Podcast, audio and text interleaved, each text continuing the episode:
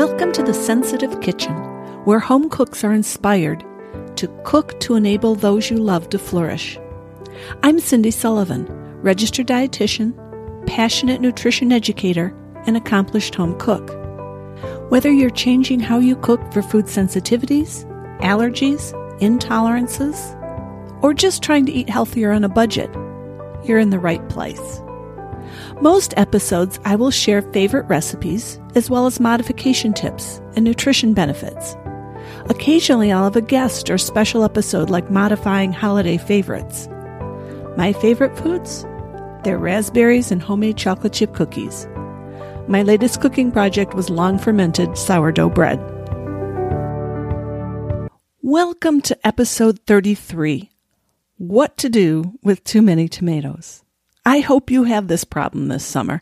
I hope your summer has been filled with luscious produce, warm summer days, and lots of laughter and smiles. When you do have plenty of ripe tomatoes, it's a good problem to have, but when they take over your counter, it can be a little daunting. Maybe you grew them yourselves, and the squirrel in your neighborhood did not eat them. Or you're fortunate enough to live near a farmer's market with the opportunity to purchase a half bushel, or even a peck at a reasonable price. What do you do with your bounty? Besides taking a bite of a raw tomato, we enjoy B L Ts for dinner and gazpacho and corn tomato salad. My Mexican squash recipe is coming up next podcast. And what I'm going to talk about today, tomatoes, onions, and peppers. Today I'm going to share one of my family's favorite traditional recipes for using lots of tomatoes. But there are so many wonderful things to do with tomatoes. Think about if you want to eat them raw, cooked, or make ahead to freeze. You can also can them, but canning isn't something that happens in my kitchen. But before we can talk about all the ways you can enjoy them, let's talk about why you want to. Besides great taste and amazing versatility, what are some of the health benefits of tomatoes? Tomatoes are the fourth most popular fresh market vegetable in the United States, behind potatoes, lettuce, and onions. Tomatoes, along with cucumbers and zucchini, are categorized as vegetables, even though they're botanically fruits. It's partly due to their lower carbohydrate and sugar content. A medium tomato has just twenty-two calories, about five grams of total carbohydrate, three is sugar, and about one and a half is fiber. But this low-calorie, low-carb package is bursting with nutrients, and it's been linked to a variety of health benefits. Let's talk about some of these. First of all, let's talk about heart health. Now, we talked about lycopene in episode zero zero six, where I discussed fermented ketchup, and in episode zero two eight, where I gave you the recipe for homemade sun-dried tomatoes and two recipes for sun-dried tomato salad dressing. But in addition to those, I want to talk a little bit more about lycopene and some of the health benefits, because studies have shown that higher blood levels of lycopene, which is a carotenoid like beta-carotene, are tied to lower death rates for people with metabolic syndrome. Now, metabolic syndrome is a cluster of risk factors that raise the, your chance of developing heart disease, diabetes, and stroke. In terms of heart health, tomatoes may be protective for people with type two diabetes. In one study, people with diabetes who supplemented with cooked tomatoes for thirty days experienced a decrease in lipid peroxidation. Lipid peroxidation is a chain reaction in which substances called free radicals attack fat. That leads to damage that increases your risk of heart disease. This is particularly important because diabetes itself doubles your risk of heart disease. Let's talk about vision. Tomatoes contain lutein. Remember, we talked about lutein last podcast when we talked about fresh corn tomato salad. Lutein is good for preventing cataracts and macular degeneration. In terms of cancer, a diet rich in tomato products may help reduce the risk of pancreatic cancer. A study at the University of Montreal found that lycopene, provided mainly by tomatoes, was linked to a thirty-one percent reduction in pancreatic cancer between men with the highest intake and men with the lowest intake. You want to be in the highest intake. thirty-three percent is a huge reduction in pancreatic cancer. Tomatoes contain all three high-powered antioxidants in terms of vitamins: beta-carotene, vitamin E, and vitamin C. A U S Department of Agriculture report called What We Eat in America noted that a third of us get too little vitamin C, and almost half of us get too little vitamin A. Eat a tomato. These antioxidants and others contained in tomatoes help protect against a variety of cancers, as well as keeping your skin healthy. Interestingly, the tomato's skin holds more of these carotenoids and flavonols, which is another family of beneficial phytochemicals. So eat the skin also, at least part of the time. What you eat with tomatoes, remember, helps enhance the absorption of carotenoids. Carotenoids are fat-soluble compounds. So eat a little fat in the same meal as your tomatoes, whether it's olive or avocado oil or other fat that you have in your meal. Let's look at strong bones. Lycopene may promote bone health and may help prevent the development of osteoporosis. A study published in the Journal of Bone Mineral Research found that participants with higher levels of lycopene in their blood were less likely to experience hip or non-vertebrae fractures. Furthermore, a study published in Osteoporosis International found that postmenopausal women who added lycopene to their diets for four months saw decreased bone breakdown. We already talked about heart disease, but I didn't specifically mention stroke. Lycopene may decrease stroke risk, at least in men.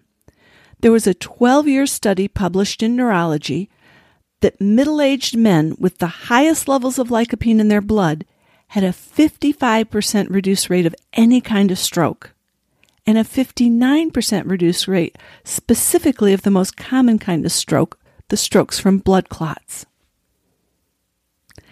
There is also some research regarding asthma. Some small individuals, excuse me, some small-scale studies suggest that lycopene content in tomatoes may help asthma sufferers. One study was published in Free Radical Research found that taking tomato extract reduced lung inflammation, and another study published in Allergy found that a daily dose of lycopene for a week reduced exercise-induced asthma in fifty-five percent of the participants. Research- researchers suspect that this was because of an antioxidant effect in the lungs. Now, these studies, just these last two, were done with supplements. However, lycopene is abundant in fresh and especially concentrated in cooked tomato products. So are you convinced? Tomatoes are good for you as well as delicious. So how can you use this plethora of tomatoes that lives on your counter, or will soon? Let's look at three ways to eat tomatoes: raw, cooked for tonight, and cooked for the future. Let's start with raw. First of all, the most obvious is rinse, take a bite, and enjoy. We also like B L Ts, homemade oatmeal bread, mayonnaise, fresh lettuce, crisp bacon, and in-season tomatoes. There's not a better sandwich for summer. Stuffed tomatoes with salmon or tuna salad, a deceptively quick but elegant lunch. Gazpacho. My favorite recipe relies on finely chopped vegetables for uniform flavor and texture. It's worth the work in our opinion, but it doesn't get made as often as I wish because it is time consuming. But you can find a quicker blender recipe online. Let's go to salads. Here's just a few of our favorites. Fresh corn tomato salad. Listen to last podcast zero three two and go to foodsensitivitykitchen.com slash episode zero three two for the recipe. Chopped tomatoes with feta and a flavorful, perhaps balsamic vinegar like Trader Joe's balsamic vinegar of Moderna or Fustini's eighteen-year balsamic. Yum. Another salad is raw with cucumbers. So chopped cucumbers, chopped tomatoes, chopped feta, and your favorite vinegar like Fustini's grapefruit or pomegranate or Pompeian red wine vinegar. Add a few olives if you like. The last salad is one of my favorite tomato recipes. It is tomato peach salad. I only make it one month out of the year because it's best with in-season peaches and in-season tomatoes. But oh, it is a match made in heaven. Email me if you want the recipe.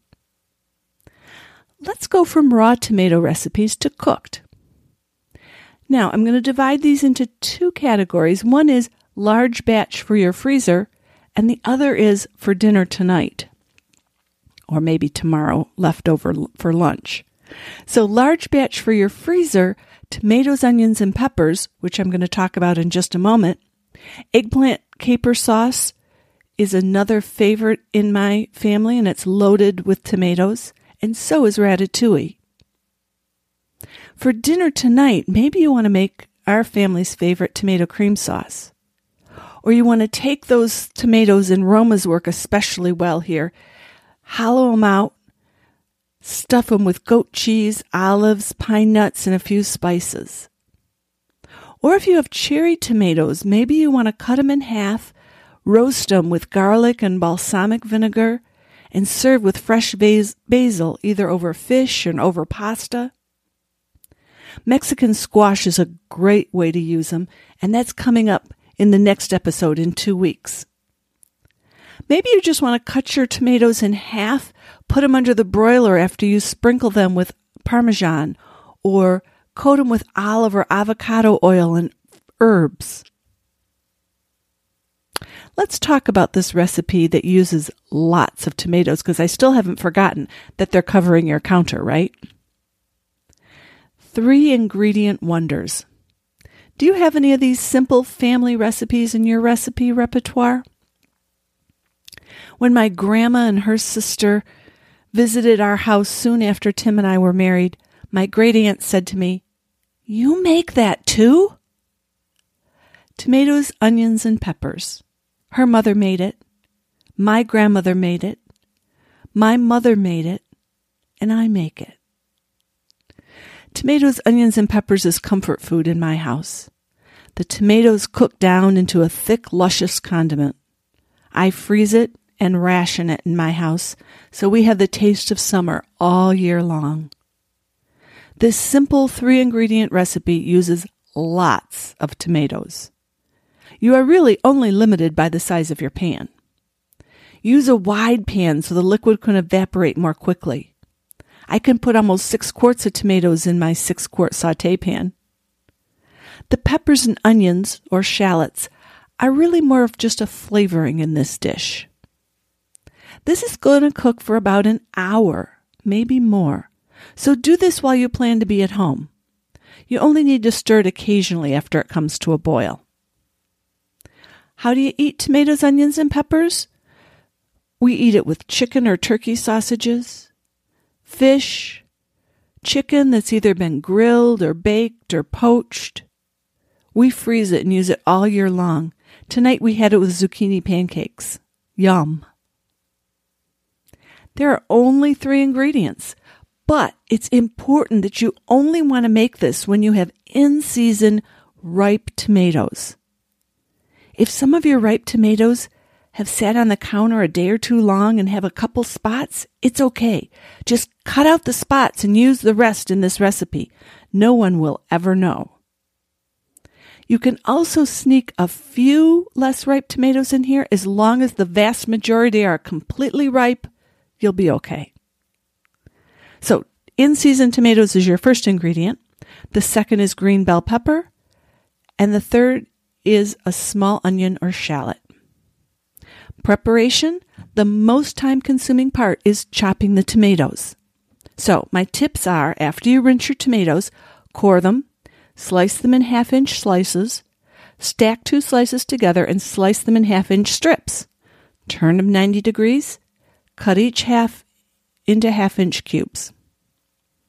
Put the tomatoes in a bowl or right into the pan. You'll get faster after you chop a few pans full. For your sweet green pepper, you want to core it and cut it in half.